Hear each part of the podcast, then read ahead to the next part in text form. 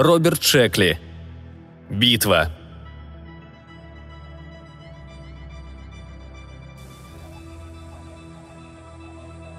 Верховный главнокомандующий Феттерер стремительно вошел в оперативный зал и рявкнул. «Вольно!» Три его генерала послушно встали вольно. «Лишнего времени у нас нет», — сказал Феттерер, взглянув на часы. «Повторим еще раз предварительный план сражения». Он подошел к стене и развернул гигантскую карту Сахары. Согласно наиболее достоверной теологической информации, полученной нами, сатана намерен вывести свои силы на поверхность вот в этом пункте. Он ткнул в карту толстым пальцем. В первой линии будут дьяволы, демоны, суккубы, инкубы и все прочие того же класса. Правым флангом командует Велиал, левым – Вельзевул. Его сатанинское величество возглавит центр. «Попахивает средневековьем», – пробормотал генерал Дел. Вошел адъютант генерала Феттерера. Его лицо светилось счастьем при мысли об обещанном свыше. «Сэр», – сказал он, – «там опять священнослужитель». «Извольте стать смирно!» – строго сказал Феттерер. «Нам еще предстоит сражаться и победить!» «Слушай, сэр», – ответил адъютант и вытянулся. Радость на его лице поугасла. «Священнослужитель? Хм. Верховный главнокомандующий Феттерер задумчиво пошевелил пальцами.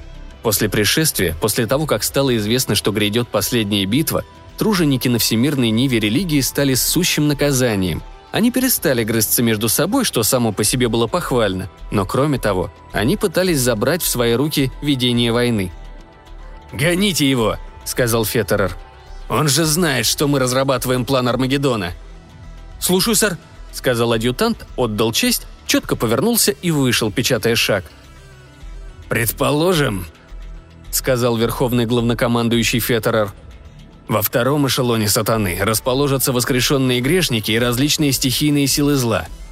В роли их бомбардировочной авиации выступят падшие ангелы.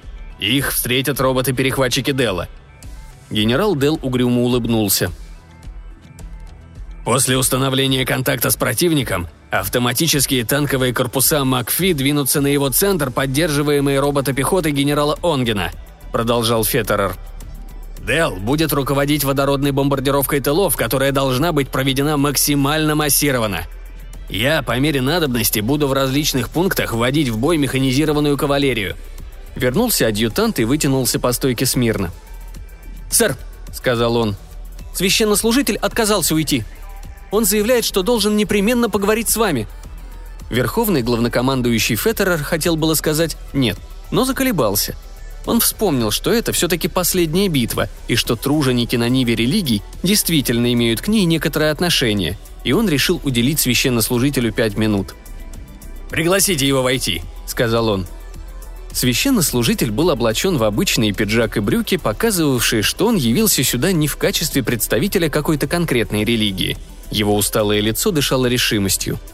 «Генерал», — сказал он, — «я пришел к вам как представитель всех тружеников на всемирной ниве религий. Паторов, раввинов, мул, пасторов и всех прочих. Мы просим вашего разрешения, генерал, принять участие в битве Господней». Верховный главнокомандующий Феттерер нервно забарабанил пальцами по бедру.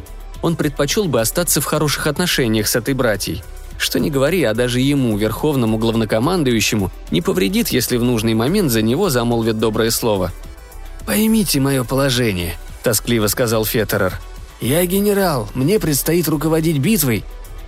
«Но это же последняя битва», – сказал священнослужитель. «В ней подобает участвовать людям». «Но они в ней участвуют», – ответил Феттерер. «Через своих представителей, военных. Священнослужитель поглядел на него с сомнением. Феттерер продолжал. «Вы же не хотите, чтобы эта битва была проиграна, не так ли? Чтобы победил сатана?» «Разумеется, нет», – пробормотал священник. «В таком случае мы не имеем права рисковать», – заявил Феттерер. «Все правительства согласились с этим, не правда ли? Да, конечно, было бы очень приятно ввести в Армагеддон массированные силы человечества. Весьма символично. Но могли бы мы в этом случае быть уверенными в победе? Священник попытался что-то возразить, но Феттерер торопливо продолжал. «Нам же неизвестна сила сатанинских полчищ. Мы обязаны бросить бой все лучшее, что у нас есть. А это означает автоматические армии, роботы-перехватчики, роботы-танки, водородные бомбы. Священнослужитель выглядел очень расстроенным. «Но в этом есть что-то недостойное», — сказал он. «Неужели вы не могли бы включить в свои планы людей?» Феттер обдумал эту просьбу, но выполнить ее было невозможно. Детально разработанный план сражения был совершенен и обеспечивал верную победу. Введение хрупкого человеческого материала могло только все испортить. Никакая живая плоть не выдержала бы грохота этой атаки механизмов высоких энергий, пронизывающих воздух всепожирающей силы огня. Любой человек погиб бы еще в ста милях от поля сражения, так и не увидев врага. «Боюсь, это невозможно», — сказал Феттерер. «Многие», — сурово произнес священник, — «считают, что было ошибкой поручить последнюю битву военным». «Извините», — бодро возразил Феттерер. «Это пораженческая болтовня. С вашего разрешения?» Он указал на дверь, и священнослужитель печально вышел. «Ох уж эти штатские», — вздохнул Феттерер. «Итак, господа, ваши войска готовы?» «Мы готовы сражаться за него», — пылко произнес генерал Макфи. «Я могу поручиться за каждого автоматического солдата под моим началом. Их металл сверкает, их роли обновлены, аккумуляторы полностью заряжены. Сэр, они буквально рвутся в бой!» Генерал Онген вышел из задумчивости. «Наземные войска готовы, сэр». «Воздушные силы готовы», — сказал генерал Дел. «Превосходно», — подвел итог генерал Феттерер. «Остальные приготовления закончены. Телевизионная передача для населения всего земного шара обеспечена. Никто, ни богатый, ни бедный, не будет лишен зрелища. Последняя битва. А после битвы Начал генерал Онген и умолк, поглядев на Феттерера. Тот нахмурился. Ему не было известно, что должно произойти после битвы. Этим, по-видимому, займутся религиозные учреждения. «Вероятно, будет устроен торжественный парад или еще что-нибудь в этом роде», — ответил он неопределенно. «Вы имеете в виду, что мы будем представлены ему?» — спросил генерал Дел. «Точно не знаю», — ответил Феттерер. «Но вероятно, ведь все-таки... Вы понимаете, что я хочу сказать?» «Но как мы должны будем одеться?» – растерянно спросил генерал Макфи. «Какая в таких случаях предписана форма одежды?» «Что носят ангелы?» – осведомился Феттерер у Онгена. «Не знаю», – сказал Онген.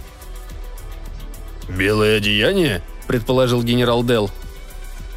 «Нет», – твердо ответил Феттерер. «Наденем парадную форму, но без орденов». Генералы кивнули, это отвечало случаю. И вот пришел срок. В великолепном боевом облачении силы ада двигались по пустыне. Верещали адские флейты, ухали пустотелые барабаны, посылая вперед призрачное воинство. Вздымая слепящие клубы песка, танки-автоматы генерала Макфи ринулись на сатанинского врага – и тут же бомбардировщики автоматы Делла с визгом пронеслись в вышине, обрушивая бомбы на легионы падших душ. Феттерер мужественно бросал в бой свою механическую кавалерию. В этот хаос двинулась робопехота Онгена, и металл сделал все, что способен сделать металл. Орды адских сил врезались в строй, раздирая в клочья танки и роботов. Автоматические механизмы умирали, мужественно защищая клочок песка – Бомбардировщики Дела падали с небес под ударами падших ангелов, которых вел Мархозий, чьи драконьи крылья закручивали воздух в тайфуны. Потрепанная шеренга роботов выдерживала натиск гигантских злых духов, которые крушили их, поражая ужасом сердца телезрителей во всем мире, не отводивших зачарованного взгляда от экранов. Роботы дрались как мужчины, как герои, пытаясь оттеснить силы зла.